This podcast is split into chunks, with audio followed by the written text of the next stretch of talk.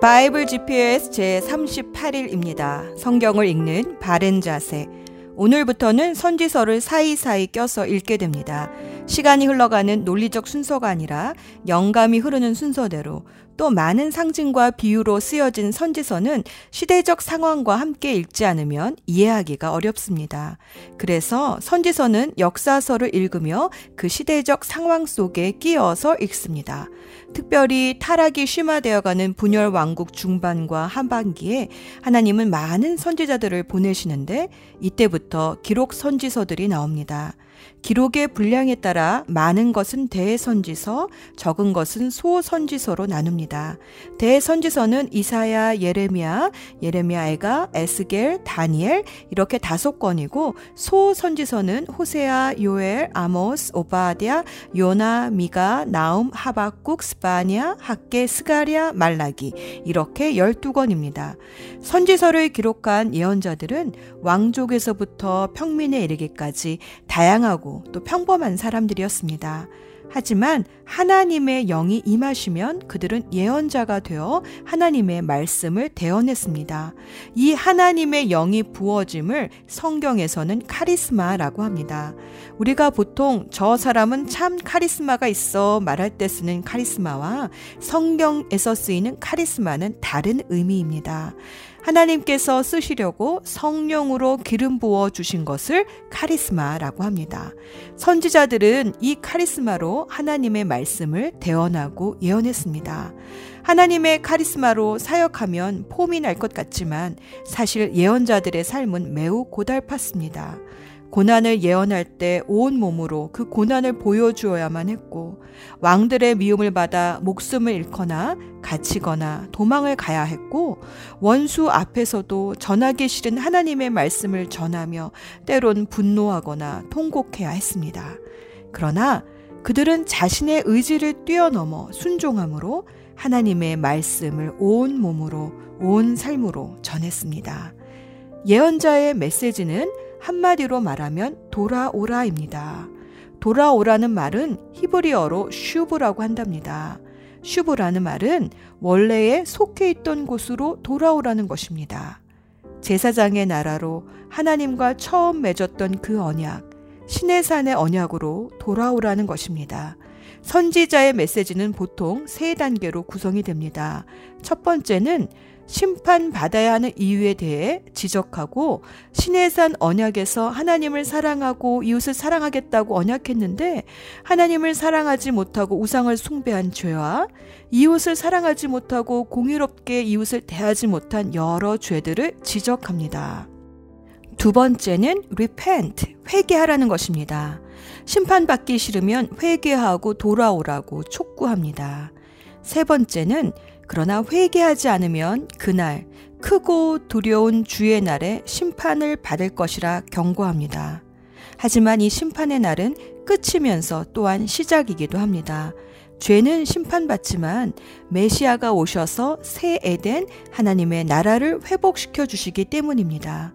심판으로 포로로 잡혀가지만 다시 출애굽의 역사를 반복하여 돌아올 것에 대한 예언과 메시아가 오셔서 죄로부터 해방시켜 주셔 회복된 하나님의 나라에서 살 것이라는 이 두 가지 주제를 하나로 엮어서 선지서는 예언을 합니다.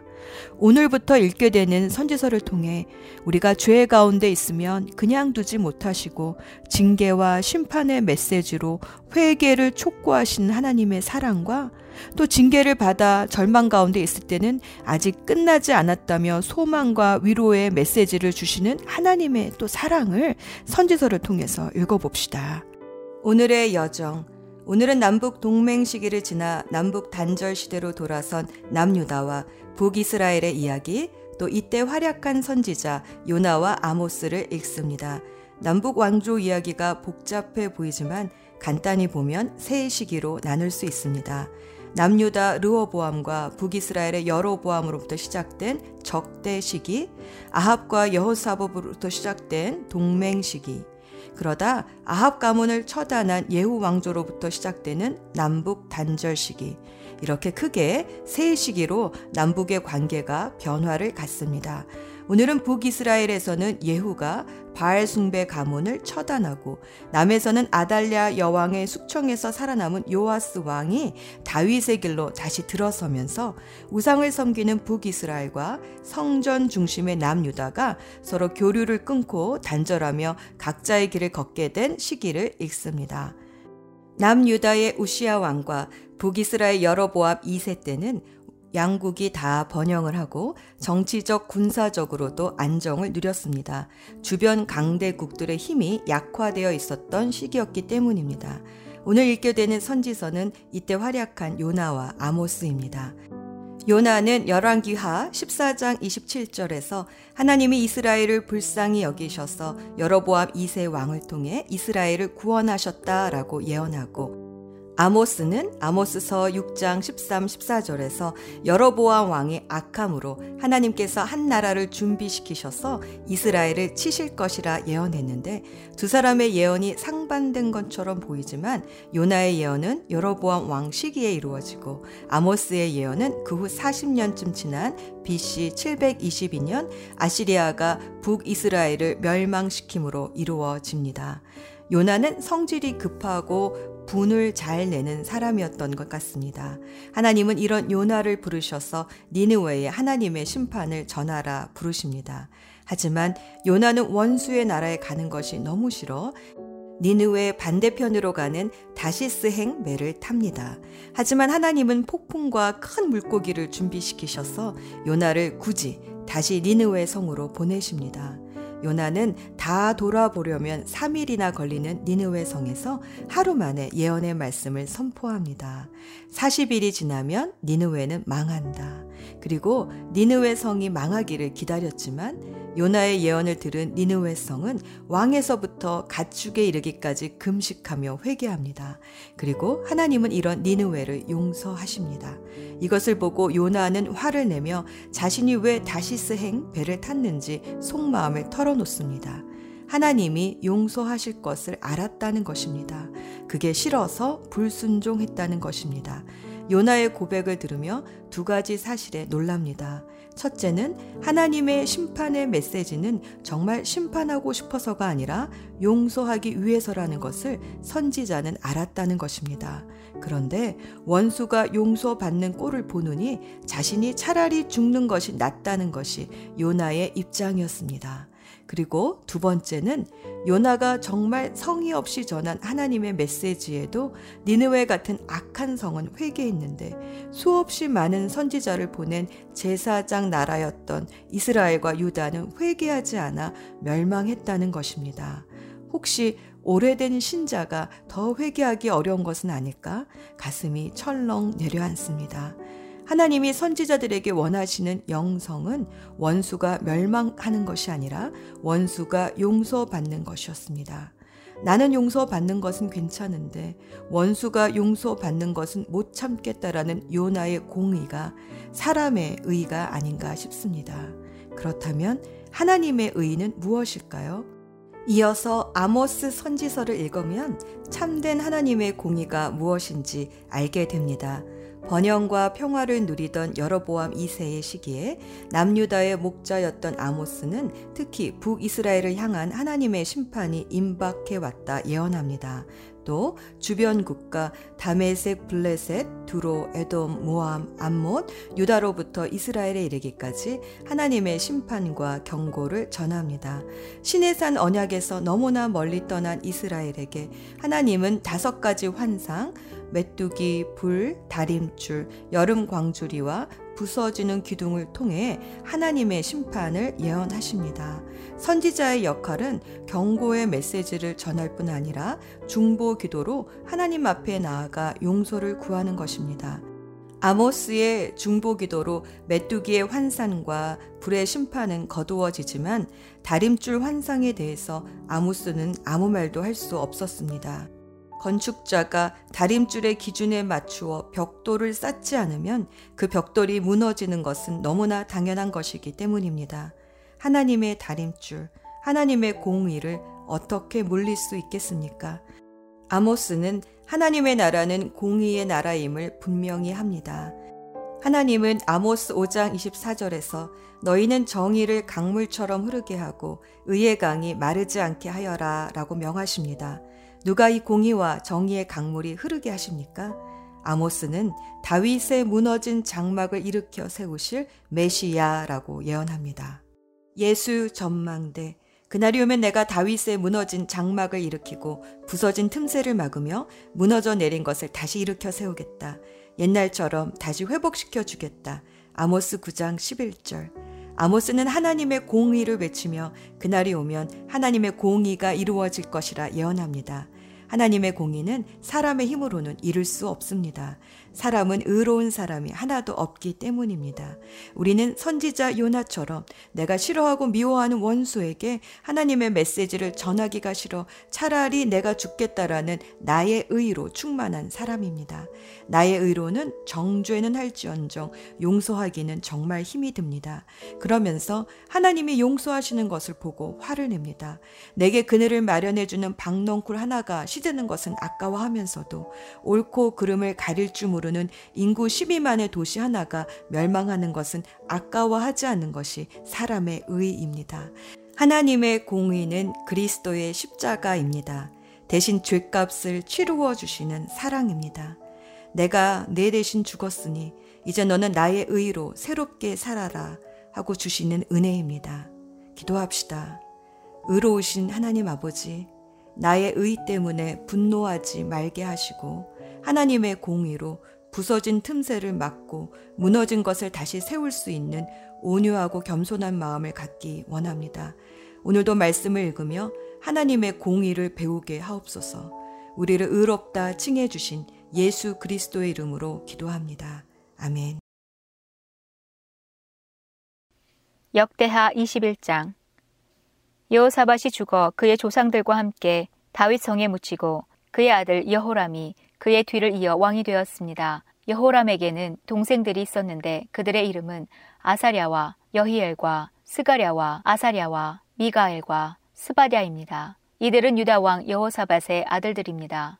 여호사밧은 자기 아들들에게 은과 금과 값진 물건들을 선물로 주었습니다. 그리고 그들에게 유다의 요새들도 주었습니다.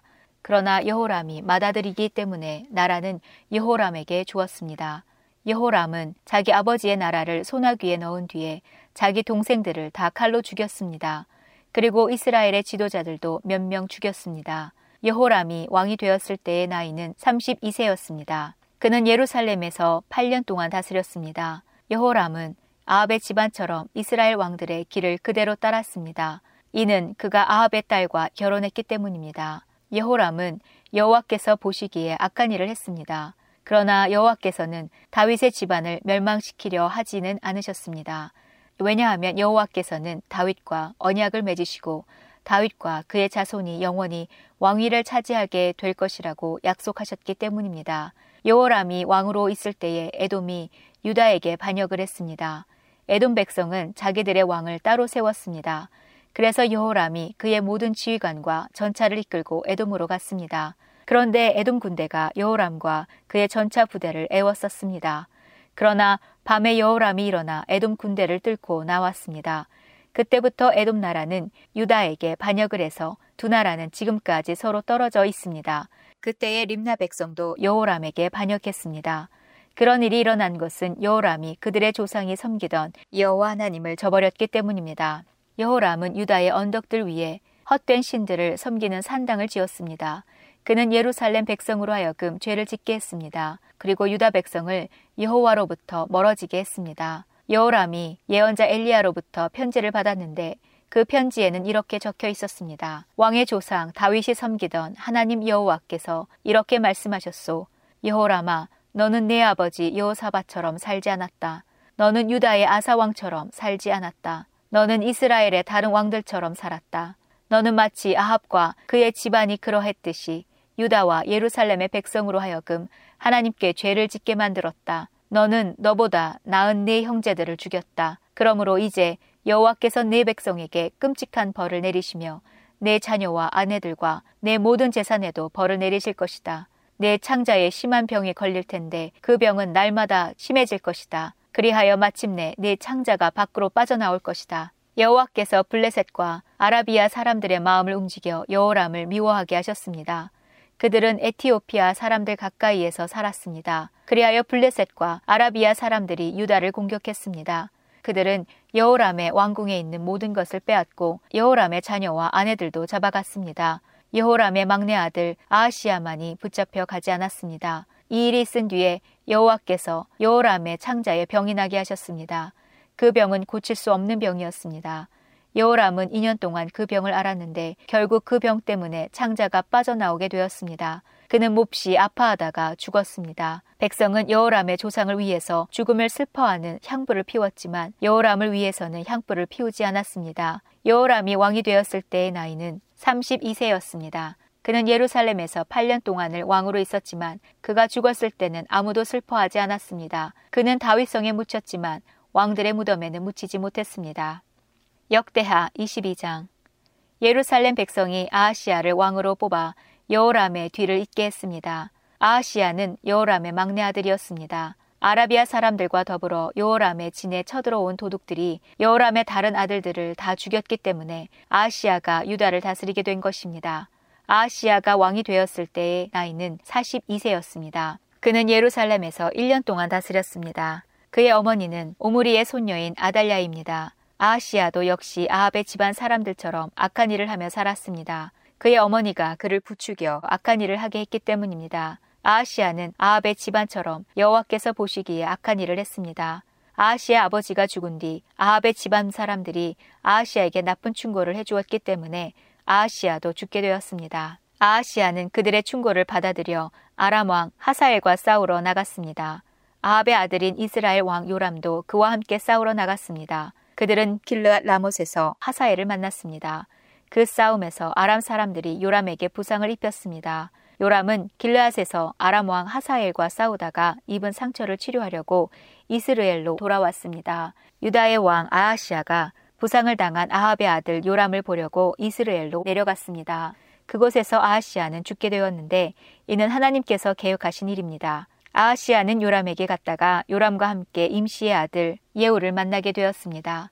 예후는 여호와께서 아합의 집안을 멸망시키기 위해 세운 사람입니다.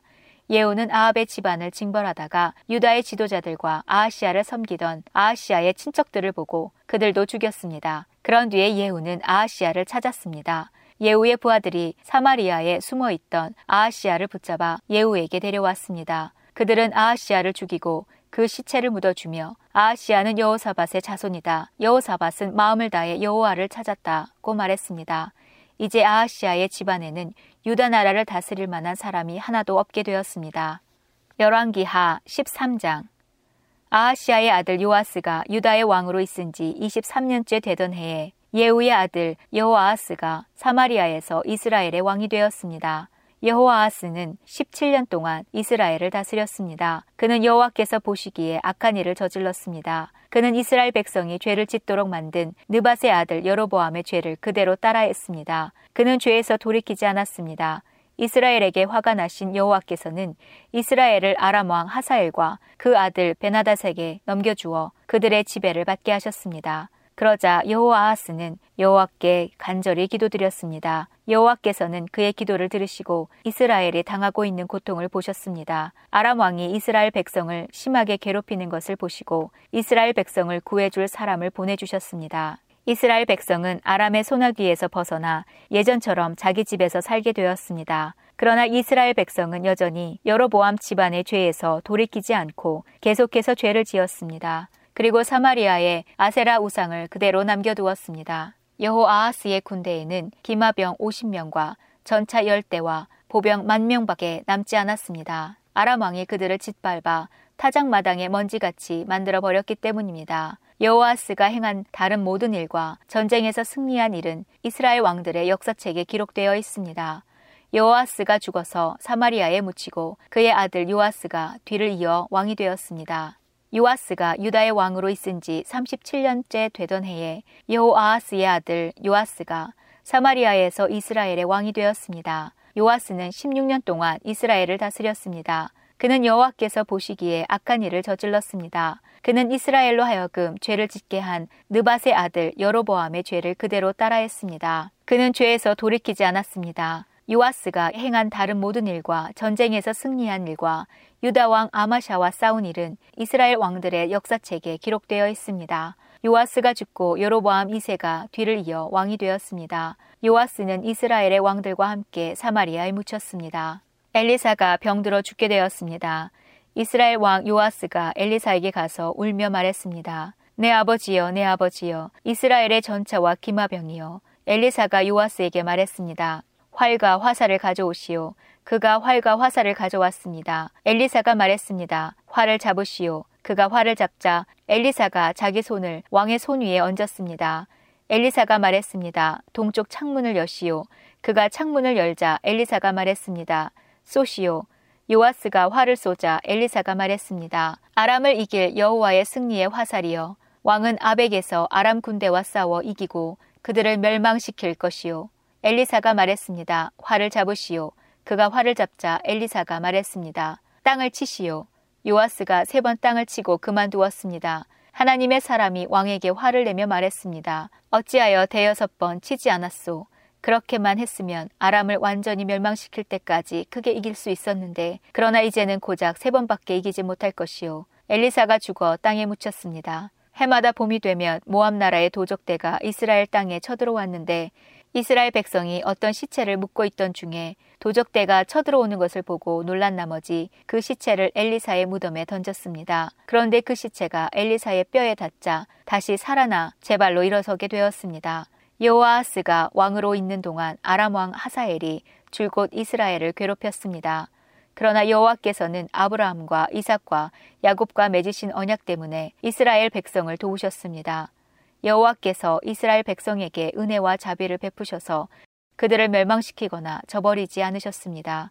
아람 왕 하사엘이 죽고 아들 베나다시 뒤를 이어 왕이 되었습니다. 전쟁을 하는 동안 하사엘이 요아스의 아버지인 여호아하스가 갖고 있는 성 몇 개를 빼앗은 적이 있습니다. 그런데 요아스가 그 성들을 하사엘의 아들 베나다스로부터 도로 빼앗아 왔습니다. 요아스는 벤하닷을 세 번 물리쳐 이기고 이스라엘의 성들을 되찾았습니다. 열왕기하 14장 여호아하스의 아들 요아스가 이스라엘의 왕으로 있은 지 2년째 되는 해에 유다 왕 요아스의 아들 아마샤가 왕이 되었습니다. 아마샤가 왕이 되었을 때 나이는 25살이었습니다. 그는 예루살렘에서 29년 동안을 다스렸습니다. 그의 어머니는 예루살렘 사람 여호아단입니다. 아마샤는 여호와께서 보시기에 옳은 일을 했습니다. 아마샤는 그의 아버지 요아스가 행한 대로 모두 행하였습니다. 그러나 그의 조상 다윗만큼은 못했습니다. 산당을 없애지 않을 까닭에 백성이 여전히 그곳에서 제사를 지내고 향을 피웠습니다. 아마샤는 왕권을 굳게 세운 뒤에 자기 아버지를 살해한 신하들을 죽였습니다. 그러나 그들의 자녀는 죽이지 않았습니다. 그것은 모세의 율법책에 적혀 있는 말씀을 따른 것입니다. 여호와께서는 자녀가 잘못했다고 해서 아버지를 죽이면 안 된다. 또한 아버지가 잘못했다고 해서 자녀를 죽여도 안 된다. 각 사람은 자기가 지은 죄에 따라 죽어야 한다. 라고 명령하셨습니다. 아마샤는 소금 골짜기에서 에돔 사람 만 명을 죽였습니다. 그는 전쟁 중에 셀라성을 점령하고 그 이름을 욕드엘이라고 불렀습니다. 그 성은 지금까지도 그렇게 불립니다. 아마샤가 예후의 손자요 여호아하스의 아들인 이스라엘 왕 요아스에게 사신을 보내어 말했습니다. 자, 한번 만나서 겨루어 보자. 이스라엘의 왕 요아스가 유다 왕 아마샤에게 대답했습니다. 레바논의 가시나무가 레바논의 백향목에게 사자를 보내어 그대의 딸을 내 아들과 결혼시키자 하고 말했다. 그러나 레바논에서 들짐승이 지나가다가 그 가시나무를 짓밟았다. 내가 애돔을 물리쳐 이겼다고 해서 교만해졌다. 그 기분으로 집안에 머물러 있어라. 괜히 나에게 싸움을 걸어 스스로 재앙을 부르지 마라. 그랬다가는 너와 유다가 망하고 말 것이다. 그래도 아마샤가 듣지 않자 이스라엘 왕 요아스가 유다를 치러 나섰습니다. 요아스와 유다의 아마샤 왕은 유다 땅 베세메스에서 마주쳤습니다. 싸운 결과 이스라엘이 유다를 물리쳐 이겼습니다. 유다 사람들은 뿔뿔이 흩어져 자기 집으로 도망쳤습니다. 베세메스에서 이스라엘 왕 요아스가 아하시아의 손자요 요아스의 아들인 유다 왕 아마샤를 사로잡았습니다. 요아스는 예루살렘으로 가서 에브라임 문에서부터 모퉁이 문에 이르기까지 예루살렘 성벽을 부쉈습니다. 부서진 성벽의 길이는 400규빗가량 되었습니다. 그런 다음에 요아스는 여호와의 성전 안에 있는 금과 은과 그 밖의 모든 것을 빼앗아 갔습니다. 그리고 왕궁의 보물도 다 가져갔습니다. 그는 사람들을 인질로 잡아 사마리아로 돌아갔습니다. 요아스가 행한 다른 모든 일과 전쟁에서 승리한 일과 유다 왕 아마샤와 싸운 일은 이스라엘 왕들의 역사책에 기록되어 있습니다. 요아스가 죽어 이스라엘의 왕들과 함께 사마리아에 묻혔습니다. 그의 아들 여로보암 2세가 뒤를 이어 왕이 되었습니다. 유다 왕 요아스의 아들 아마샤는 이스라엘 왕 여호아하스의 아들 요아스의 왕이 죽은 뒤에도 15년을 더 살았습니다. 아마샤가 행한 다른 모든 일은 유다 왕들의 역사책에 기록되어 있습니다. 백성들이 예루살렘에서 아마샤에게 반란을 일으켰습니다. 아마샤는 라기스 성으로 도망쳤습니다. 그러나 백성들은 라기스로 사람들을 보내어 아마샤를 죽였습니다. 그들은 아마샤의 시체를 말 위에 실어와 예루살렘에 있는 그의 조상들과 함께 다윗 성에 묻어 주었습니다. 유다의 모든 백성들이 아사랴를 왕으로 세워 그의 아버지 아마샤의 뒤를 잇게 했습니다. 그때 아사랴의 나이는 16살이었습니다. 아사리아는 아마샤 왕이 죽은 뒤에 엘란 마을을 다시 건설하여 유다 땅의 일부를 되돌려 놓았습니다. 요아스의 아들 아마샤가 유다의 왕으로 있은 지 15년째 되던 해에 이스라엘 왕 요아스의 아들 여로보암 2세가 사마리아에서 이스라엘의 왕이 되었습니다. 여로보암 2세는 41년 동안 이스라엘을 다스렸습니다. 그는 여호와께서 보시기에 악한 일을 저질렀습니다. 그는 이스라엘로 하여금 죄를 짓게 한 느밧의 아들 여로보암의 죄를 그대로 따라했습니다. 그는 그의 죄에서 돌이키지 않았습니다. 여로보암 2세는 하맛에서부터 사해까지 이르는 이스라엘의 국경을 다시 찾았습니다. 그것은 이스라엘의 하나님 여호와께서 그의 종 요나를 통해 말씀하신 대로였습니다. 아미떼의 아들인 요나는 가드헤벨 사람으로 예언자였습니다. 여호와께서는 모든 이스라엘 백성이 큰 고통을 당하는 것을 보셨습니다. 이스라엘에 종이나 자유자나 남아있는 사람이 없었으며 도와줄 사람은 한 명도 남지 않았습니다. 그러나 여호와께서는 이스라엘을 완전히 없애버리겠다고 말씀하신 적이 없었습니다. 여호와께서는 요아스의 아들 여로보암 2세를 통해 이스라엘 백성을 구원하셨습니다. 여로보암 2세가 행한 다른 모든 일과 전쟁에서 승리한 일과 또 유다가 차지하고 있었던 다마스커스와 하마 땅을 다시 찾은 일들은 이스라엘 왕들의 역사책에 기록되어 있습니다. 여로보암 2세가 죽자 그는 그의 조상들 곧 이스라엘의 왕들과 함께 사마리아에 묻혔습니다. 그의 아들 스가랴가 뒤를 이어 왕이 되었습니다. 역대하 22장 10절 아하시아의 어머니 아달랴는 자기 아들이 죽은 것을 보고 유다에 있는 왕의 집안 사람들을 다 죽이기 시작했습니다. 그러나 여호사보앗은 아하시아의 아들 요아스가 죽임을 당하기 바로 전에 그를 구해냈습니다. 여호사보앗은 요아스와 그의 유모를 침실에 숨겼습니다. 여호사보앗은 여호람 왕의 딸이자 아하시아의 누이입니다. 또한 여호사보앗은 제사장 여호야다의 아내이기도 합니다. 여호사보앗이 요아스를 숨겼기 때문에 아달랴는 요아스를 죽일 수 없었습니다. 요아스는 그들과 함께 6년 동안 하나님의 성전에 숨어 있었습니다. 그동안에 아달랴가 그 땅을 다스렸습니다. 역대하 23장 7년째 되던 해에 여호야다가 결정을 내렸습니다. 그는 백부장들과 언약을 맺었습니다. 그와 언약을 맺은 장교들은 여로함의 아들 아사랴와 여호하난의 아들 이스마엘과 오벳의 아들 아사랴와 아다야의 아들 마아세야와 시그리의 아들 엘리사밭입니다. 그들은 유다 모든 마을을 다니면서 레위 사람들을 불러 모았습니다. 그들은 또 이스라엘 각 집안의 지도자들도 불러 모았습니다. 그런 뒤에 그들은 예루살렘으로 갔습니다. 모든 백성이 다 함께 하나님의 성전에 있던 왕자 요아스와 언약을 맺었습니다. 여호야다 가 그들에게 말했습니다. 왕의 아들이 나라를 다스려야 하오. 여호와께서도 다윗의 자손에 관해서 그렇게 약속하셨소. 여러분이 해야 할 일은 이러하오. 여러분 제사장과 레위 사람들은 안식일 당번을 맡을 텐데 그 가운데서 3분의 1은 성전 문을 지키시오. 그리고 3분의 1은 왕궁을 지키고 나머지 3분의 1은 기초문을 지키시오. 나머지 백성은 여호와의 성전뜰에 머무르시오. 섬기는 일을 맡은 제사장과 레위 사람들 말고는 아무도 여호와의 성전에 들어오지 못하게 하시오. 제사장과 레위 사람은 여호와를 섬기도록 따로 구별된 사람이므로 성전에 들어갈 수 있소. 그러나 다른 사람은 여호와께서 맡기신 일을 해야 하오. 레위 사람들은 왕 곁에 있어야 하오. 그들 모두는 손에 무기를 들고 지켜서서 누구든지 성전에 들어오려 하는 사람은 죽이시오. 그리고 왕이 어디를 가든지 잘 지키시오. 레위 사람들과 유다의 모든 백성은 제사장 여호야다가 명령한 것을 다 지켰습니다. 여호야다는 당번 일을 마친 사람들까지도 쉬지 못하게 했습니다. 그래서 장교들은 안식일 당번인 사람과 안식일 당번이 아닌 사람을 모두 거느려야 했습니다. 여호야다가 백부장들에게 창과 크고 작은 방패를 나눠 주었습니다. 그 창과 방패들은 다윗 왕이 쓰던 것으로 하나님의 성전 안에 보관되어 있던 것입니다. 그 뒤에 여호야다가 사람들에게 서 있어야 할 곳을 일러 주었습니다. 사람들마다 손에 무기를 들고 서 있었습니다. 그들은 재단과 성전 둘레에 서서 왕을 지켰습니다. 그때 여호야다와 그의 아들들이 왕자를 데려와서 그의 머리에 왕관을 씌우고 율법책을 그에게 주었습니다. 그들은 왕자를 왕으로 세우고 그에게 기름을 부었습니다. 그리고 왕 만세 하고 외쳤습니다. 백성이 이리저리 달리며 왕을 찬양하자 그 소리를 들은 아달랴는 백성이 모여 있는 여호와의 성전으로 갔습니다. 아달랴가 보니 왕이 성전 입구에 기둥 곁에 서 있었습니다. 관리들과 나팔 부는 사람들이 왕 곁에 서 있었고 온 땅의 백성도 기뻐하며 나팔을 불고 있었습니다. 노래하는 자들은 악기를 연주하며 찬양을 인도하고 있었습니다. 아달랴는 너무나 놀란 나머지 옷을 찢으며 반역이다 반역이다 하고 소리 질렀습니다. 제사장 여호야다가 군대를 이끄는 백부장들에게 명령했습니다. 저 여자를 성전 밖으로 끌어내시오.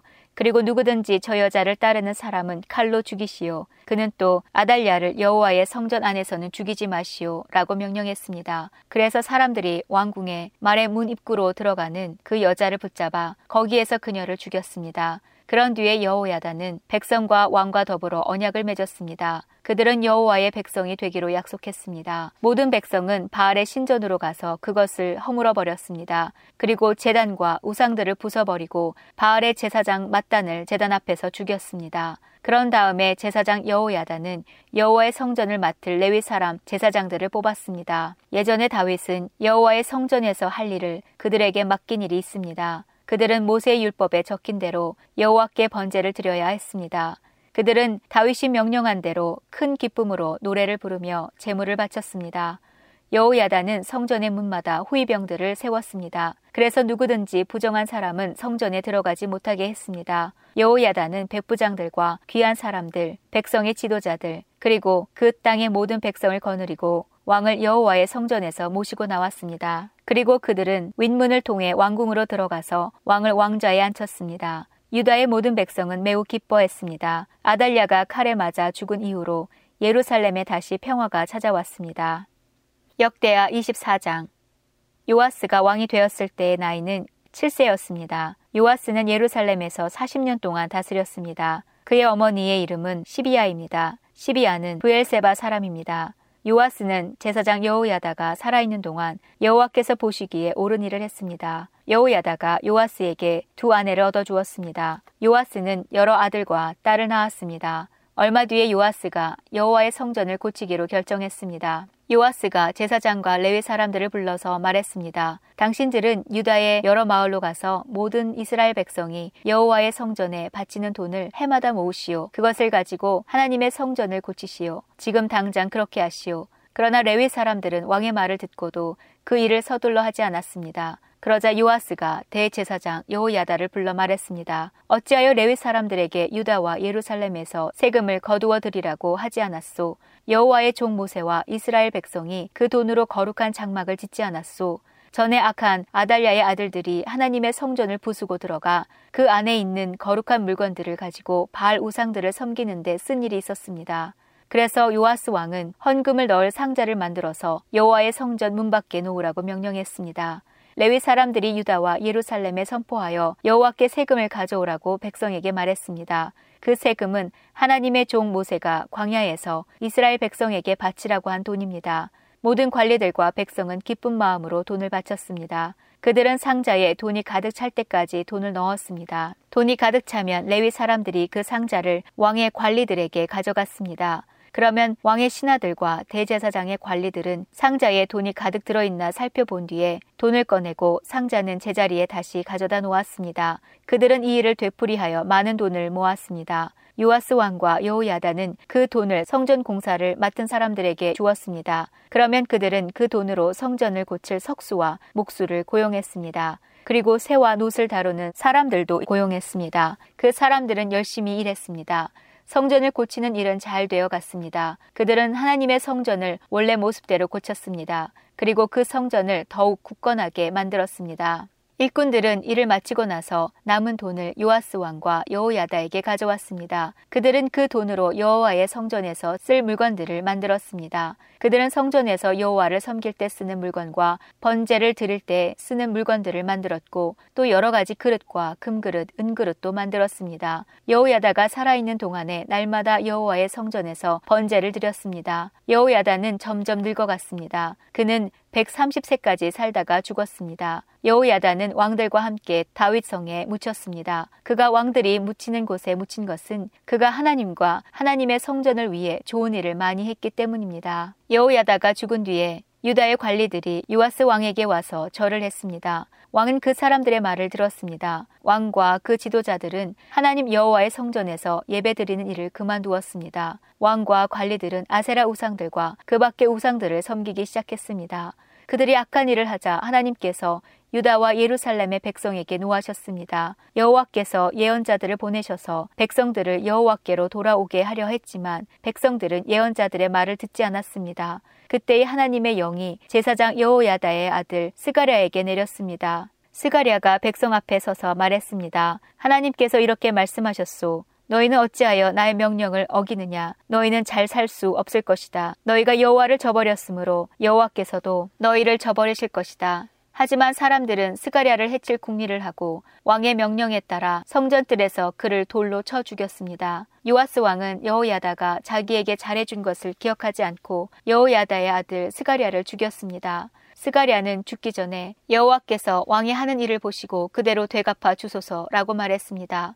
그 해가 다 갈 무렵에 아람 군대가 요아스를 치러 왔습니다. 그들은 유다와 예루살렘을 쳐서 백성의 지도자들을 다 죽였습니다. 그리고 그들은 온갖 귀한 물건들을 다마스커스에 있는 자기들의 왕에게 보냈습니다. 아람 군대는 사람의 수가 얼마 되지 않았지만 여호와께서 그들을 도와 유다의 큰 군대를 물리칠 수 있게 해주셨습니다. 여호와께서 그렇게 하신 것은 유다 백성이 그들의 조상이 섬기던 하나님 여호와를 저버렸기 때문입니다. 이렇게 요아스는 벌을 받았습니다. 아람 사람들이 떠난 뒤에 보니 요아스가 심하게 부상을 당했습니다. 게다가 요아스가 제사장 여호야다의 아들 스가랴를 죽인 일 때문에 요아스의 관리들이 요아스에게 반역할 계획을 세웠습니다. 그리하여 그들은 요아스를 그의 침대 위에서 죽였습니다. 요아스는 죽어서 다윗 성에 묻혔지만 왕들의 무덤에 묻히지는 못했습니다. 요아스에게 반역할 계획을 세운 관리는 사밧과 여호사밧입니다. 사밧은 암몬 여자 시무아스의 아들입니다. 그리고 여호사밧은 모압 여자 시무릿의 아들입니다. 요아스의 아들들 이야기와 요아스에게 내린 중요한 예언들과 그가 하나님의 성전을 고친 이야기는 왕들의 역사책에 적혀 있습니다. 요아스의 아들 아마샤가 그의 뒤를 이어 왕이 되었습니다. 역대하 25장 아마샤는 나이 25세에 왕이 되었습니다. 아마샤는 예루살렘에서 29년 동안 다스렸습니다. 그의 어머니는 예루살렘 사람 여호와단입니다. 아마샤는 여호와께서 보시기에 옳은 일을 했지만 참마음으로 여호와를 섬기지는 않았습니다. 아마샤는 왕의 권위를 굳게 세운 뒤에 왕이었던 자기 아버지를 살해한 신하들을 죽였습니다. 그러나 그들의 자녀는 죽이지 않았습니다. 그것은 모세의 율법책에 그렇게 하라고 적혀 있기 때문입니다. 여호와께서는 그 책에서 이렇게 명령하셨습니다. 자녀가 잘못했다고 해서 아버지를 죽이면 안 된다. 또한 아버지가 잘못했다고 해서 자녀를 죽여도 안 된다. 각 사람은 자기가 지은 죄에 따라 죽어야 한다. 아마샤는 유다 백성을 불러 모은 다음에 유다와 베냐민 백성을 집안에 따라 나누었습니다. 그리고 천부장과 백부장을 세웠습니다. 아마샤가 20세 이상 된 남자들의 수를 세어보니 싸울 수 있는 군인은 모두 30만 명이었습니다. 그들은 창과 방패를 잘 다루는 사람들이었습니다. 아마샤는 또 은백 달란트를 주고 이스라엘에서 군인 10만 명을 고용했습니다. 그런데 어떤 하나님의 사람이 아마샤에게 와서 말했습니다. 내 왕이여 이스라엘 군대와 함께 가지 마십시오. 여호와께서 이스라엘과 함께 계시지 않습니다. 여호와께서 에브라임 사람과 함께 계시지 않습니다. 왕이 전쟁 준비를 아무리 잘 하더라도 하나님께서 왕을 물리치실 것입니다. 하나님께서는 왕을 이기게 하실 수도 있고 지게 하실 수도 있습니다. 아마샤가 하나님의 사람에게 말했습니다. 하지만 내가 이스라엘 군대에게 준 은 백 달란트는 어떻게 하면 좋겠소? 하나님의 사람이 대답했습니다. 여호와께서 그보다 더 많은 돈을 왕에게 주실 수 있습니다. 그리하여 아마샤는 에브라임에서 온 이스라엘 군대를 돌려보냈습니다. 그들은 유다 백성에게 크게 화를 내며 자기 나라로 돌아갔습니다. 아마샤가 용기를 내어 자기 군대를 이끌고 에돔 땅에 있는 소금 골짜기로 나아갔습니다. 아마샤는 거기에서 세일 사람 만 명을 죽였습니다. 그리고 유다 군대는 또 만 명을 사로잡았습니다. 유다 군대는 사로잡은 사람들을 낭떠러지 꼭대기로 끌고 가서 떨어뜨렸습니다. 그래서 그들의 몸이 으스러졌습니다. 그 무렵 아마샤가 전쟁에 데려가지 않고 되돌려 보낸 이스라엘 군대가 유다의 마을들에서 노략질을 하고 있었습니다. 그들은 사마리아에서 벳호론에 이르기까지 여러 마을에서 노략질을 했습니다. 그들은 사람을 3천 명이나 죽이고 값진 물건도 많이 빼앗아 갔습니다. 아마샤가 에돔 사람들을 물리친 뒤에 자기 나라로 돌아왔습니다. 그는 돌아오면서 에돔 사람들이 섬기던 우상들을 가져와서 그것들을 섬기기 시작했습니다. 그는 그 우상들에게 절을 하면서 제물도 바쳤습니다. 여호와께서 아마샤에게 크게 노하셨습니다. 여호와께서 한 예언자를 보내셨습니다. 그 예언자가 말했습니다. 왕은 어찌하여 그들의 신들에게 도움을 구하고 있습니까? 그 신들은 자기들의 백성조차 왕의 손에서 구해내지 못한 신들이 아닙니까? 예언자의 말이 끝나기도 전에 아마샤가 말했습니다. 우리가 언제 너에게 충고할 수 있는 권리를 주었느냐? 죽지 않으려거든 입을 닥쳐라. 그러자 예언자는 잠시 그쳤다가 다시 말했습니다. 왕이 내 충고를 귀담아 듣지 않는 것을 보니 하나님께서 왕을 멸망시키기로 작정하신 것 같습니다. 유다왕 아마샤가 신하들과 더불어 의논을 한 뒤에 예후의 손자요 여호아스의 아들인 이스라엘 왕 요아스에게 사자를 보내어 말했습니다. 자, 한 번 만나서 겨루어 보자. 이스라엘의 요아스 왕이 유다의 아마샤 왕에게 대답했습니다. 레바논의 가시나무가 레바논의 백향목에 사자를 보내어 그대의 딸을 내 아들과 결혼시키자고 말했다. 그러나 레바논에서 들짐승이 지나가다가 그 가시나무를 짓밟았다. 내가 애돔을 물리쳤다고 해서 교만해진 것 같은데 헛붕을 떨려거든 집에 가만히 앉아서 떨어라. 괜히 나에게 싸움을 걸어 스스로 재앙을 부르지 마라. 그랬다가는 너와 유다가 망하고 말 것이다. 그래도 아마샤는 듣지 않았습니다. 이 일은 하나님께서 일으키신 일입니다. 하나님께서는 이스라엘의 요아스가 유다를 이기게 하려고 작정하셨습니다. 왜냐하면 유다가 에돔의 신들에게 도와달라고 빌었기 때문입니다. 그리하여 이스라엘의 요아스 왕이 유다를 치러 나섰습니다. 요아스와 유다의 아마샤 왕은 유다 땅 베세메스에서 마주쳤습니다. 싸운 결과 이스라엘이 유다를 물리쳤습니다. 유다 사람은 모두 뿔뿔이 흩어져 자기 집으로 도망쳤습니다. 베세메스에서 이스라엘의 요아스 왕은 유다의 아마샤 왕을 사로잡아 예루살렘으로 데려갔습니다. 요아스는 에브라임 문에서부터 모퉁이 문에 이르기까지 예루살렘 성벽을 부셨습니다. 그렇게 해서 부서진 성벽의 길이가 400규빗이나 되었습니다. 그런 다음에 요아스는 하나님의 성전 안에 있는 금과 은과 그 밖의 모든 것을 가져갔습니다. 그 모든 것은 오벳 에돔이 지키던 것입니다. 그는 왕궁의 보물도 다 가져갔고 사람들도 인질로 잡아 사마리아로 돌아갔습니다. 유다 왕 요아스의 아들 아마샤는 이스라엘의 왕 요호아하스의 아들 요아스가 죽은 뒤에도 15년을 더 살았습니다. 아마샤가 한 다른 일은 처음부터 끝까지 유다와 이스라엘 왕들의 역사책에 적혀 있습니다. 아마샤가 마음을 돌이켜 여호와를 섬기는 일을 그만두자 백성이 예루살렘에서 아마샤에게 반란을 일으켰습니다. 그래서 아마샤는 라기스 마을로 도망쳤습니다. 그러나 백성들은 라기스로 사람을 보내어 아마샤를 붙잡아 죽였습니다. 그들은 아마샤의 시체를 말 위에 실어와서 그의 조상들과 함께 다윗의 성에 묻어 주었습니다. 요나 1장 여호와께서 아미떼의 아들 요나에게 말씀하셨습니다.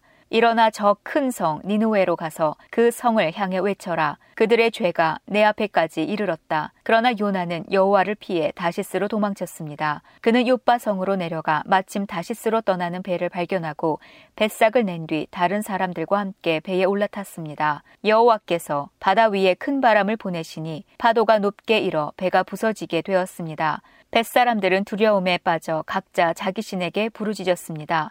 사람들은 짐을 바다에 내던지며 배를 가볍게 만들어 가라앉지 않게 했습니다. 그때 요나는 배 밑창에서 잠자고 있었습니다. 배의 선장이 와서 요나를 보고 말했습니다. 어찌하여 잠을 자고 있소? 일어나서 당신의 신에게 부르짖으시오. 혹시 당신의 신이 우리를 생각해 주어 우리가 살아날지도 모르잖소. 사람들이 서로 말했습니다. 제비를 뽑아서 누구 때문에 우리가 이런 재앙을 만나게 되었는지 알아봅시다. 그래서 사람들이 제비를 뽑았는데 요나에게 그 제비가 떨어졌습니다. 사람들이 요나에게 물었습니다. 어째서 우리에게 이런 재앙이 내렸는지 말해보시오. 당신은 무엇을 하는 사람이며 어디에서 오는 길이요? 어느 나라 사람이며 어느 백성이요? 요나가 대답했습니다. 나는 히브리 사람입니다. 나는 바다와 땅을 지으신 하늘의 하나님, 곧 여호와를 섬기는 사람입니다. 요나의 말을 들은 사람들은 그가 여호와를 피해 도망쳤다는 것을 알고 더욱 두려워하며 요나에게 소리쳤습니다. 어떻게 그런 무서운 일을 했소? 바다의 바람과 파도가 점점 거세졌습니다. 그러자 사람들이 요나에게 물었습니다. 당신을 어떻게 해야 저 바다가 잔잔해지겠소? 요나가 대답했습니다. 나를 바다에 던져 넣으십시오. 그러면 바다가 잔잔해질 것입니다. 나 때문에 이런 큰 폭풍이 몰려왔다는 것을 나도 알고 있습니다. 요나가 그렇게 말했지만 사람들은 배를 육지 쪽으로 저어가려고 애썼습니다. 그러나 바람과 파도가 점점 더 거세질 뿐 아무런 소용이 없었습니다. 사람들이 여호와께 부르짖었습니다. 여호와여, 우리가 이 사람을 죽인다고 해서 우리를 죽이지 마십시오. 우리가 죄 없는 사람을 죽인다고 생각하지 마십시오. 주 여호와여, 이 모든 일은 여호와께서 바라시는 대로 일어난 것입니다. 사람들은 요나를 바다에 던졌습니다. 그러자 바다가 잔잔해졌습니다. 사람들은 그 모습을 보고 여호와를 더욱 두려워하여 여호와께 희생 제물을 바치고 죽게 맹세했습니다. 여호와께서는 매우 큰 물고기를 준비하셔서 요나를 삼키게 하셨습니다. 요나는 3일 밤낮을 그 물고기 뱃속에 갇혀 있었습니다. 요나 2장 요나는 물고기 뱃속에 있으면서 그의 하나님 여호와께 기도했습니다. 내가 고통 중에 여호와께 기도했더니 주께서 내게 응답하셨습니다. 내가 죽게 되었을 때에 부르짖었더니 주께서 내 목소리를 들어주셨습니다. 여호와께서 나를 깊은 바다로 던져 넣으셨습니다. 물이 나를 애워싸고 주의 큰 물결과 파도가 나를 덮쳤습니다. 나는 내가 주 앞에서 쫓겨났으나 다시 주의 거룩한 성전을 보기를 원합니다. 라고 말했습니다. 바닷물이 나를 덮어 죽게 되었습니다. 깊은 바다가 나를 애워쌌고 바다풀이 내 머리를 휘감았습니다. 내가 저 깊은 바닷속 산의 밑까지 내려갔습니다. 영원히 이 땅의 감옥에 갇혔다고 생각했습니다. 그러나 나의 하나님 여호와여 주께서 나를 구덩이로부터 건져 주셨습니다. 내 목숨이 거의 사라져갈 때 여호와를 기억하였더니 나의 기도가 주의 거룩한 성전에 이르렀습니다. 헛된 우상을 섬기는 사람들은 주께서 베푸신 은혜를 저버렸습니다. 그러나 나는 주께 감사하고 찬양하며 제물을 바칩니다. 주께 맹세한 것은 무엇이든지 지키겠습니다. 구원은 여호와께 있습니다. 여호와께서 그 물고기에게 말씀하시니 물고기가 요나를 마른 땅 위에 뱉어 놓았습니다. 요나 3장 여호와께서 또다시 요나에게 말씀하셨습니다. 일어나 저 큰 성 니누웨로 가거라. 그곳에서 내가 너에게 전하는 말을 외쳐라. 요나는 여호와께 복종하여 일어나 니누웨로 갔습니다. 니누웨는 둘러보는 데만 3일이나 걸리는 매우 큰 성이었습니다. 요나는 하루 종일 걸어 다니면서 40일이 지나면 니누웨는 멸망한다 라고 백성에게 외쳤습니다. 니누웨 백성은 하나님을 믿었습니다. 그래서 그들은 금식을 선포하고 가장 높은 사람에게서부터 가장 낮은 사람에 이르기까지 모두가 굵은 베옷을 입었습니다. 니누웨의 왕도 그 소식을 듣고 자리에서 일어나 입던 옷을 벗고 거친 베옷을 입었습니다. 그리고 잿더미에 앉았습니다. 왕은 니누의 온 성에 다음과 같이 선포했습니다. 왕과 귀족들이 내리는 명령이다. 사람이든 짐승이든 소떼든 양떼든 입에 어떤 것이라도 대서는 안 된다. 음식을 먹어서도 안 되고 물을 마셔서도 안 된다. 사람이든 짐승이든 굵은 베옷을 입고 여호와께 힘껏 부르짖어야 한다. 누구나 악한 길에서 돌이켜야 하고 폭력을 쓰지 말아야 한다. 혹시 하나님께서 그 마음을 바꾸셔서 더 이상 노하지 않으실지 모른다. 그러면 우리도 죽지 않게 될 것이다. 하나님께서는 그 백성이 하는 것, 곧 악한 길에서 돌이키는 모습을 보시고 마음을 바꾸셔서 그들에게 내리기로 작정하셨던 재앙을 내리지 않으셨습니다. 요나 4장. 그러나 요나는 하나님께서 그 성을 멸망시키지 않으신 것에 대해 매우 못마땅히 여겨 화를 냈습니다. 요나가 여호와께 불평하며 말했습니다. 나는 고국에 있을 때부터 이런 일이 일어날 줄 알았습니다. 내가 급히 다시스로 도망쳤던 것도 그런 까닭에서였습니다. 나는 주께서 자비롭고 은혜가 많으신 하나님이라는 것을 알았습니다. 주께서는 노하기를 더디하시고 사랑이 많으시기 때문에 그들을 심판하시기보다 용서해 주시리라는 것을 알고 있었습니다. 그러니 여호와여 제발 나를 죽여 주십시오. 내게는 사는 것보다 죽는 것이 더 낫습니다. 그러자 여호와께서 내가 그렇게 화를 내는 것이 과연 옳으냐라고 말씀하셨습니다. 요나는 성 밖으로 나가 성의 동쪽에 머물렀습니다. 그는 오두막을 짓고 그 그늘 아래에 앉아 성이 어떻게 되는가를 지켜보며 기다리고 있었습니다. 하나님 여호와께서 요나의 위로 박넝쿨을 자라게 하셨습니다. 그러자 그 나무가 요나의 머리 위에 그늘을 만들었습니다. 요나는 그 그늘 때문에 좀 편해졌으므로 기분이 좋았습니다. 이튿날 새벽녘에 하나님께서 벌레 한 마리를 보내셔서 그 나무를 해치도록 하셨습니다. 그 나무는 곧 죽어버렸습니다. 해가 떠오르자 하나님께서 뜨거운 동풍을 불게 하셨습니다. 그래서 요나의 머리 위로 햇빛이 내리쬐었습니다. 요나는 온몸에 힘이 빠졌습니다. 그는 죽고 싶은 마음에 내게는 사는 것보다 죽는 것이 더 낫습니다. 라고 말했습니다.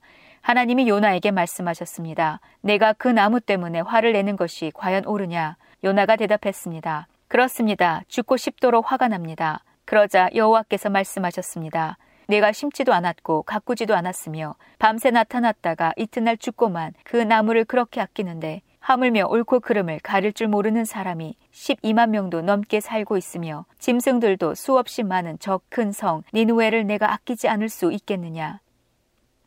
아모스 1장 아모스는 드고아 마을의 목자였는데 하나님께서 그에게 이스라엘에 대한 환상을 보여주셨습니다.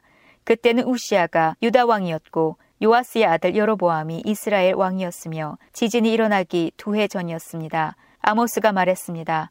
여호와께서 사자처럼 시온에서 부르짖고 예루살렘에서 큰 소리를 내시니 목자의 풀밭이 시들고 갈멜산조차 메마른다. 여호와께서 이렇게 말씀하셨다. 다마스커스가 많은 죄를 지었으므로 내가 그들을 심판하겠다. 이는 그들이 쇠 톱니가 달린 타작판으로 길르앗 백성을 압제했기 때문이다.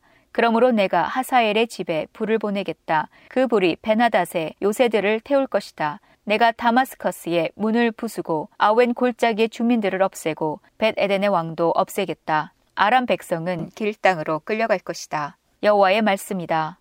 여호와께서 말씀하셨다. 가사가 죄를 많이 지었으므로 내가 그들을 심판하겠다. 이는 그들이 그곳에 온 백성을 사로잡아 에돔으로 팔아 넘겼기 때문이다. 그러므로 내가 가사성에 불을 보내겠다. 그 불이 그 성의 요새들을 태울 것이다. 내가 또 아스돗의 주민을 없애고 아스글론의 왕을 없애겠다. 나의 손을 돌이켜 에그론 백성을 치고 블레셋의 남은 사람을 벌할 것이다. 주 여호와의 말씀이다. 여호와께서 말씀하셨다. 두로가 죄를 많이 지었으므로 내가 그들을 심판하겠다. 이는 그들이 이스라엘과 맺은 형제의 언약을 기억하지 않고 그곳의 모든 백성을 사로잡아 에돔의 종으로 팔아넘겼기 때문이다. 그러므로 내가 두로 성에 불을 보내겠다. 그 불이 그 성의 요새들을 태울 것이다. 여호와께서 말씀하셨다. 에돔이 죄를 많이 지었으므로 내가 그들을 심판하겠다. 이는 그들이 칼을 들고 그의 형제인 이스라엘 백성을 뒤쫓았으며 자비로운 마음을 버렸기 때문이다. 에돔 백성은 언제나 화를 냈으며 분노를 거두어 들이지 않았다. 그러므로 내가 대만성에 불을 보내겠다. 그 불이 보스라의 요새들을 태울 것이다. 여호와께서 말씀하셨다. 암몬이 죄를 많이 지었으므로 내가 그들을 심판하겠다. 이는 그들이 땅을 넓히려고 길르앗으로 쳐들어가서 아이벤 여자들의 배를 갈랐기 때문이다. 그러므로 내가 라빠성에 불을 보내겠다. 그 불이 그의 요새들을 태울 것이다. 전쟁하는 동안 폭풍 속에 회오리 바람 같은 거친 함성이 들리고 싸움은 맹렬할 것이다. 그때에 그들의 왕과 신하들은 모두 포로로 사로잡혀갈 것이다. 여호와의 말씀이다. 아모스 2장 여호와께서 말씀하셨다. 모압이 죄를 많이 지었으므로 내가 그들을 심판하겠다. 이는 그들이 에돔 왕의 뼈를 태워 재로 만들었기 때문이다. 그러므로 내가 모압에 불을 보내겠다. 그 불이 그리옷의 요새들을 태울 것이다. 모압 백성은 함성과 나팔 소리가 요란한 가운데 죽을 것이다. 내가 모압의 왕을 없애고 그의 신하들도 다 죽이겠다. 여호와의 말씀이다. 여호와께서 말씀하셨다. 유다가 죄를 많이 지었으므로 내가 그들을 심판하겠다.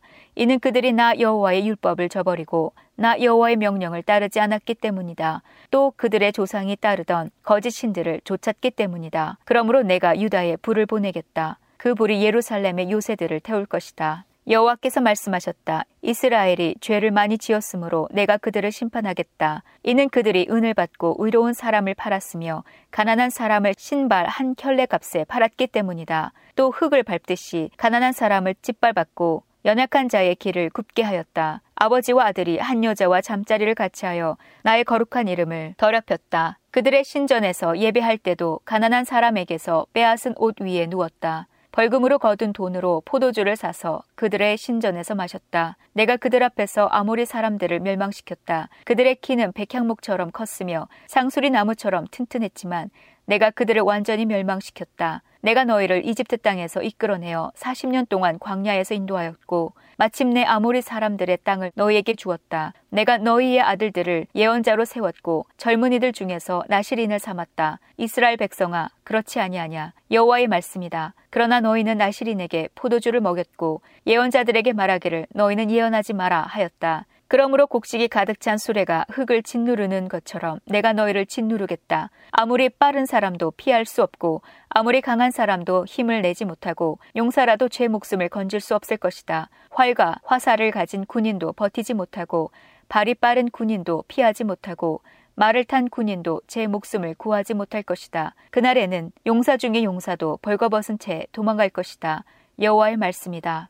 아모스 3장 이스라엘 백성아 여호와께서 너희에게 하신 말씀을 들어라 주께서 이집트에서 인도해 내신 백성 모두에게 하신 말씀을 들어라 나는 이 땅의 모든 족속 가운데서 오직 너희만을 알았다 그러므로 너희가 행한 모든 죄대로 너희를 심판하겠다 서로 약속도 하지 않고 어떻게 두 사람이 같이 갈 수 있겠느냐 숲속의 사자가 먹이를 잡지 않고서야 어찌 울부짖겠느냐 젊은 사자가 잡은 것도 없이 어찌 굴에서 소리를 지르겠느냐 어찌 새가 믿기도 없는 덫에 걸리겠느냐? 아무것도 걸린 것이 없는데 어찌 덫이 튀어오르며 다치겠느냐? 나팔을 불어 경고하는데 어찌 백성이 두려워 떨지 않겠느냐? 여호와께서 보내시지 않았는데 어찌 성에 재앙이 내리겠느냐? 주 여호와께서 일을 하실 때는 반드시 그 종인 예언자들에게 미리 알려주신다. 사자가 부르짖는데 누가 두려워하지 않겠느냐?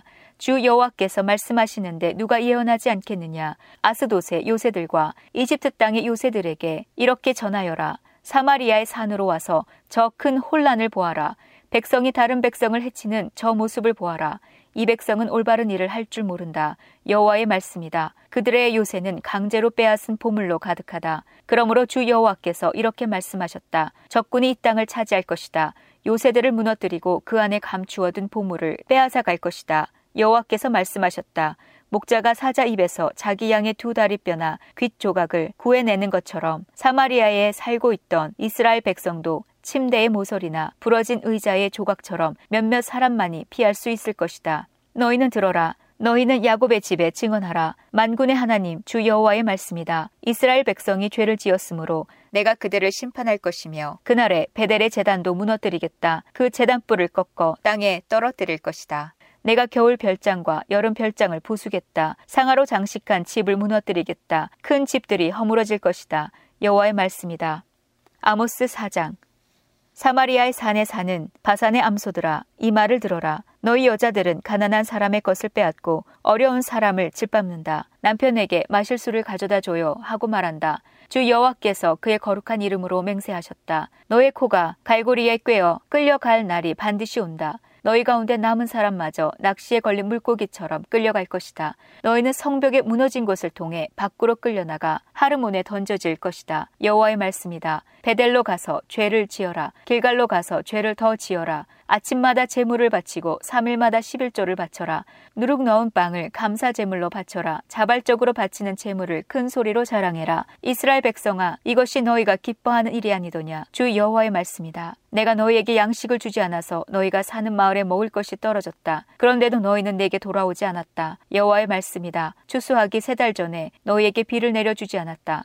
어떤 성에는 비를 내렸고 어떤 성에는 비를 내리지 않았다. 어떤 밭에는 비가 내렸고 어떤 밭에는 비가 내리지 않아 땅이 말라버렸다. 목마른 사람들이 물을 얻으려고 이 마을 저 마을로 다녔으나 충분히 목을 축이지 못했다. 그런데도 너희는 내게 돌아오지 않았다. 여호와의 말씀이다. 내가 너희의 농작물을 병충해로 죽게 했다. 너희 동산과 포도밭도 황폐하게 하였다. 메뚜기 떼가 무화과 나무와 올리브 나무를 먹어치우도록 했다. 그런데도 너희는 내게 돌아오지 않았다. 여호와의 말씀이다. 내가 전에 이집트에 재앙을 내렸듯이 너에게도 전염병을 내렸다. 너희 젊은이들을 칼로 죽이고 너희 말들도 약탈당하게 했다.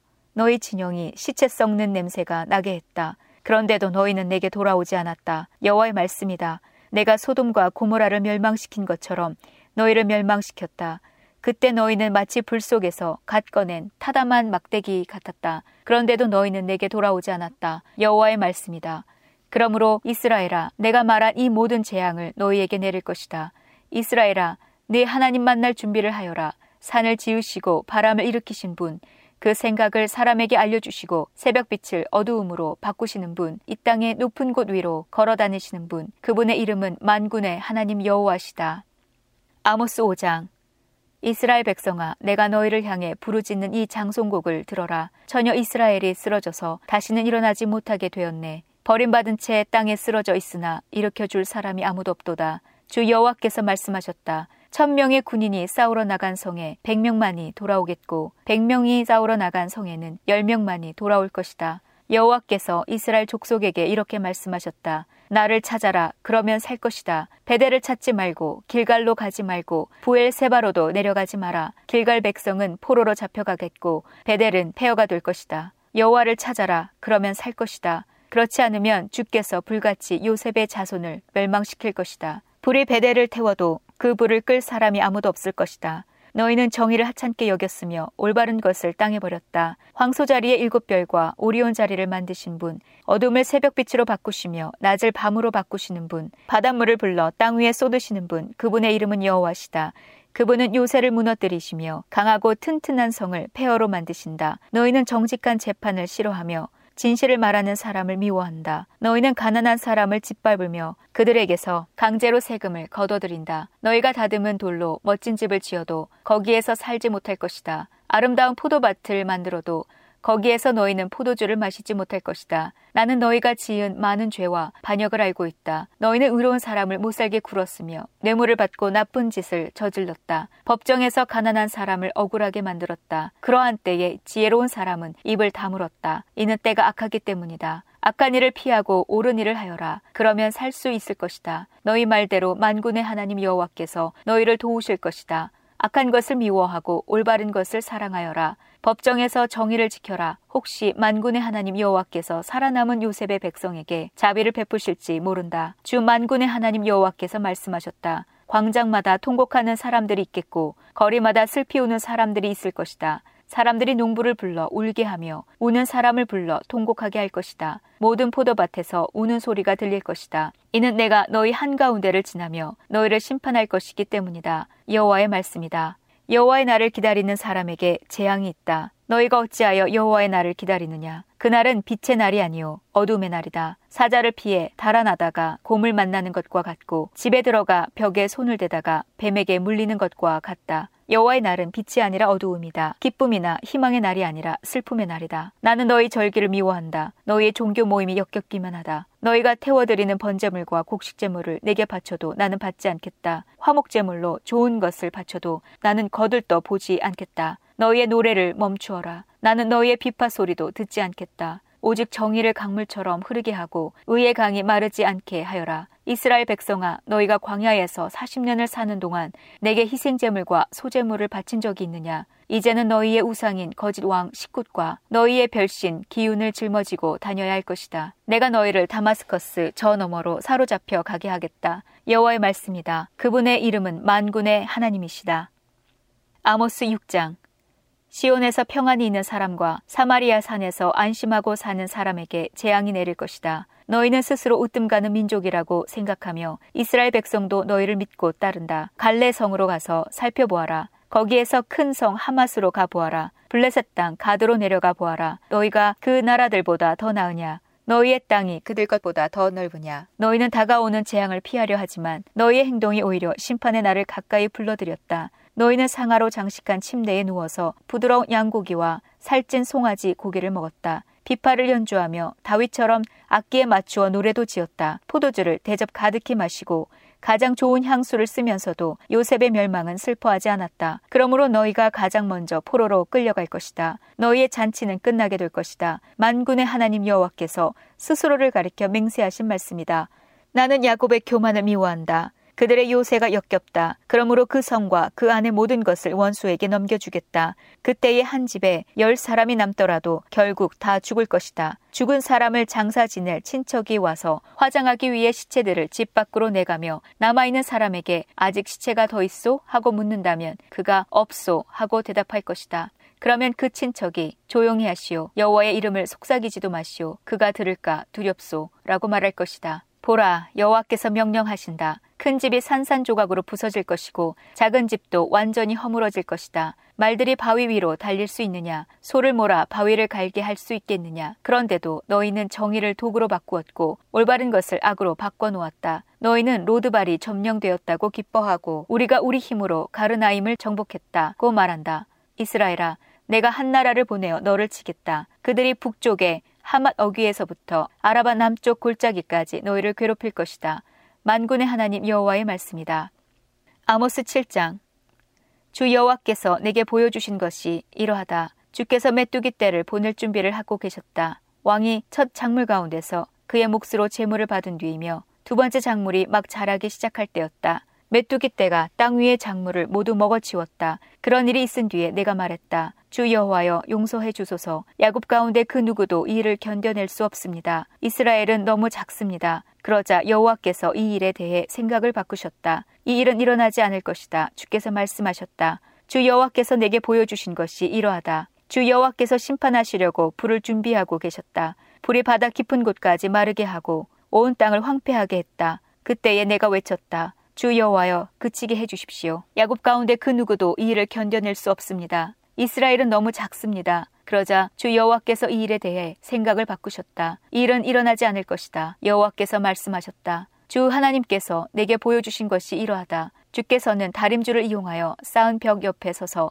그 벽이 반듯한가를 다림줄로 검사하고 계셨다. 주께서 내게 말씀하셨다. 아모스야, 무엇이 보이느냐? 내가 대답했다. 다림줄이 보입니다. 주께서 다시 말씀하셨다. 보아라, 내가 내 백성 이스라엘 가운데 다림줄을 늘어뜨려서 그들이 얼마나 굽었는지 보여주겠다. 다시는 그들을 불쌍히 여기지 않겠다. 이삭의 산당들이 황폐하게 될 것이다. 이스라엘의 거룩한 곳들이 폐허로 변할 것이다. 내가 여로보암 왕의 집을 칼로 치겠다. 그러자 베델의 제사장 아마샤가 이스라엘 왕 여로보암에게 사람을 보내어 이렇게 전했습니다. 아모스가 이스라엘 백성과 함께 왕에 대한 반란을 꾀하고 있습니다. 이 나라는 더 이상 그의 모든 말을 참을 수 없습니다. 아모스는 여로보암은 칼로 죽을 것이고 이스라엘 백성은 사로잡힌 채 포로로 끌려갈 것이다 라고 말했습니다. 이어서 아마샤가 아모스에게 명령하였습니다. 예언자야 여기를 떠나라. 유다 땅으로 가버려라. 거기에 가서 예언하면서 벌어먹고 살아라.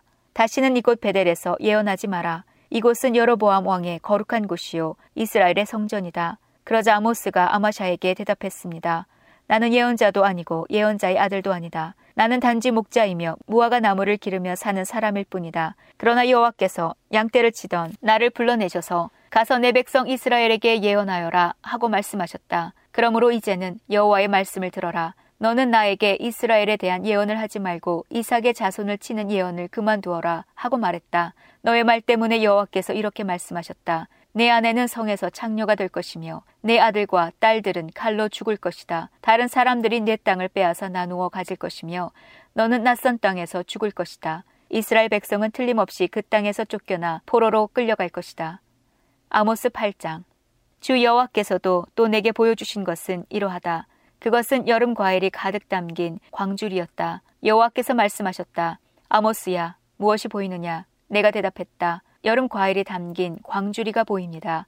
그러자 여호와께서 내게 말씀하셨다. 내 백성 이스라엘의 심판의 때가 다가왔다. 다시는 그들의 죄를 내버려 두지 않겠다. 시체가 곳곳에 널리게 될 것이며 침묵만이 가득할 것이다. 그날의 왕궁에서 부르는 노래가 장송곡으로 바뀔 것이다. 주 여호와의 말씀이다. 어려움에 빠진 사람들을 짓밟고 가난한 사람들의 것을 빼앗는 너희들아 들어라.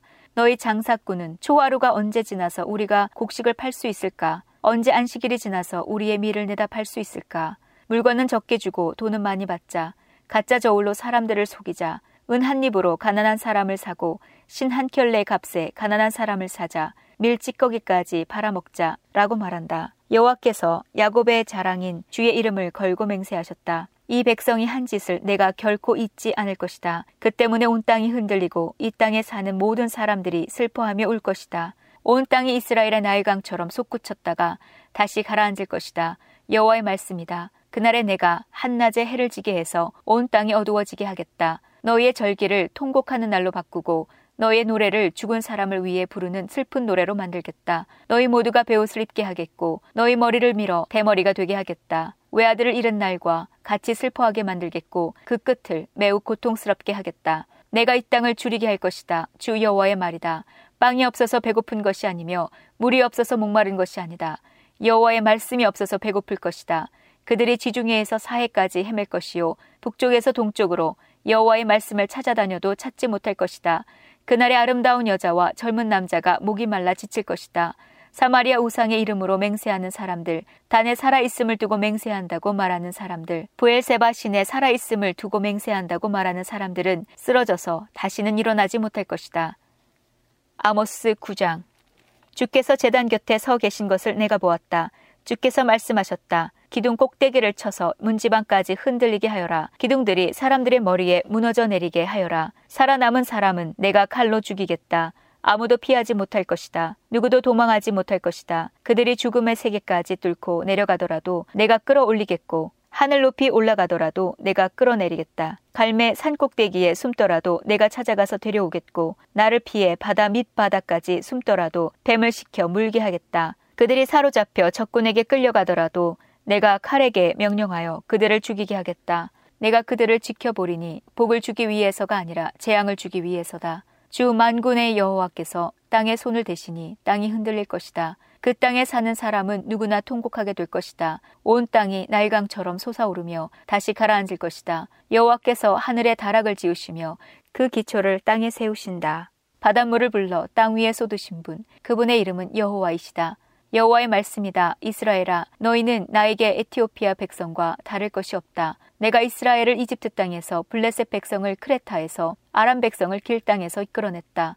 나 주 여호와가 죄 많은 나라 이스라엘을 지켜보고 있다. 내가 이스라엘을 땅에서 없애버리겠다. 그러나 야곱의 자손을 완전히 없애지는 않겠다. 여호와의 말씀이다. 내가 이스라엘을 온 나라 가운데서 체질하도록 명령하겠다. 곡식가루를 채로 치면 가루가 떨어지고 돌멩이는 남듯이 이스라엘에게도 그렇게 하겠다. 내 백성 가운데 우리에게는 재앙이 닥치지 않는다고 말하는 죄인은 칼에 죽을 것이다. 그날이 오면 내가 다윗의 무너진 장막을 일으키고 부서진 틈새를 막으며 무너져 내린 것을 다시 일으켜 세우겠다. 옛날처럼 다시 회복시켜 주겠다. 그리하여 이스라엘이 에돔에 남은 사람들과 나에게 속한 다른 나라들을 차지하게 하겠다. 이 일을 이루실 여호와의 말씀이다. 여호와의 말씀이다. 그날이 오면 곡식을 베자마자 밭을 갈아야 하고 씨를 뿌리자마자 포도주를 만들어야 할 것이다. 이스라엘의 산마다 포도주가 흘러 언덕마다 넘칠 것이다. 사로잡혀간 내 백성 이스라엘을 내가 다시 데려오겠다. 그들은 폐허가 되어 버린 성읍들을 다시 일으켜 세워 그 안에서 살 것이다. 포도밭을 만들어 거기에서 나오는 포도주를 마실 것이며 과수원을 가꾸어 거기에서 나오는 열매를 먹을 것이다. 내가 내 백성을 그들의 땅에 심겠다. 내가 그들에게 준 땅에서 그들이 다시는 뽑히지 않을 것이다. 너의 하나님 여호와의 말씀이다.